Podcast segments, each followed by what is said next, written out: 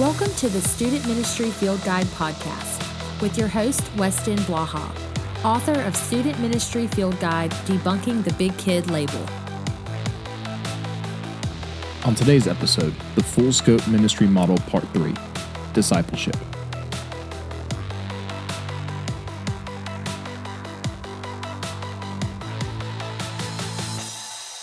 Welcome back to the Student Ministry Field Guide podcast. I am your host, Weston Blaha.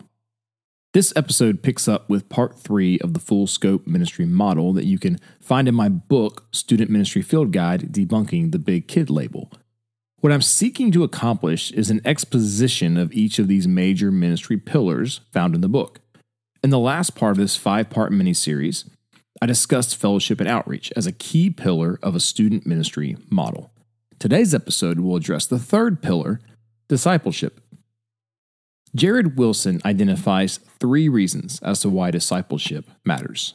The first is that discipleship matters because fidelity to Christ matters. The second is that discipleship matters because the integrity of the church matters. And third, discipleship matters because the expansion of God's glory matters.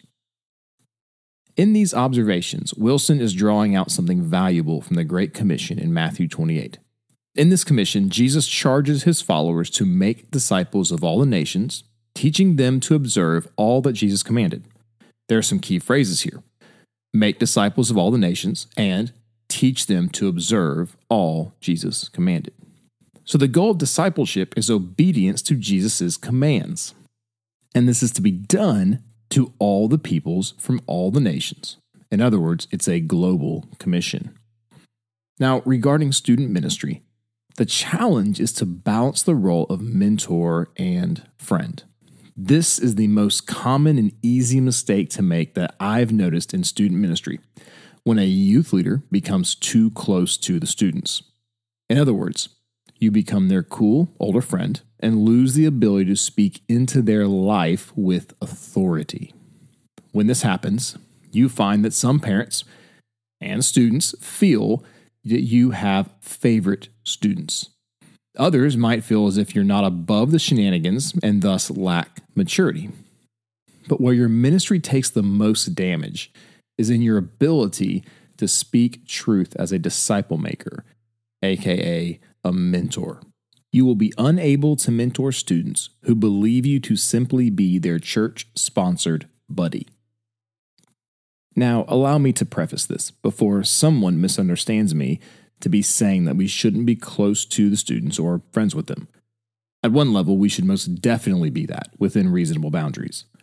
But once we blur the adult student relationship line, we've fallen into the big kid label trap, and we would be wise to reestablish those separate roles. So, this being said, how we disciple students matters as well. We should disciple in every phase of life. This means we disciple when we play, we disciple when we do missions, we disciple when we teach, we disciple when we counsel, we disciple when we pray. In other words, we should be asking ourselves how is this event, lesson, or moment teaching the students to obey all the commands of Christ? Because discipleship is more than information, it's about transformation. Discipleship applies the commands of God to our lives in a way that makes us more like Christ.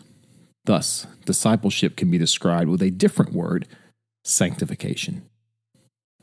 So, some tips for discipleship. One, study how to disciple well. There are a host of resources out there. Find them and spend time digesting them.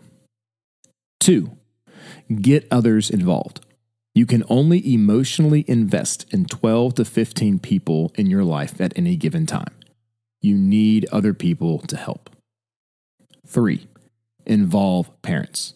The primary discipleship responsibility falls upon the parents of your students.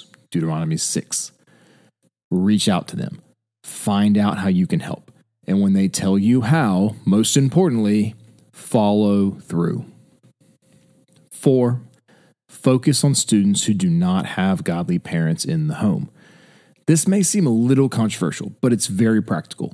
If you have godly parents and they are the primary disciplers of their children, that should free you up to engage with students who don't have the same positive influences in their home. That's where you are needed the most to fill the gap. As I close, I'd like to point out one more thing. All too often, the local church understands the global commission of the, you know, from Matthew 28 to be outside of their area of expertise. Disciple making is for pastors and missionaries, right? Wrong. Disciple making is for every Christian, which means student ministry leaders should disciple and be discipled. Average Joe Christians should disciple and be discipled. Teenagers should disciple and be discipled.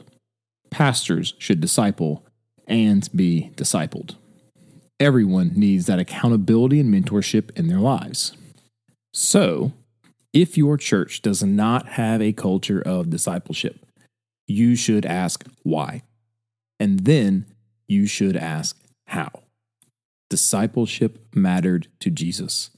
It should matter to us. If you enjoyed this podcast, be sure to check out www.westonblaha.com and be sure to get your own copy of Student Ministry Field Guide Debunking the Big Kid Label in Kindle or paperback at www.amazon.com.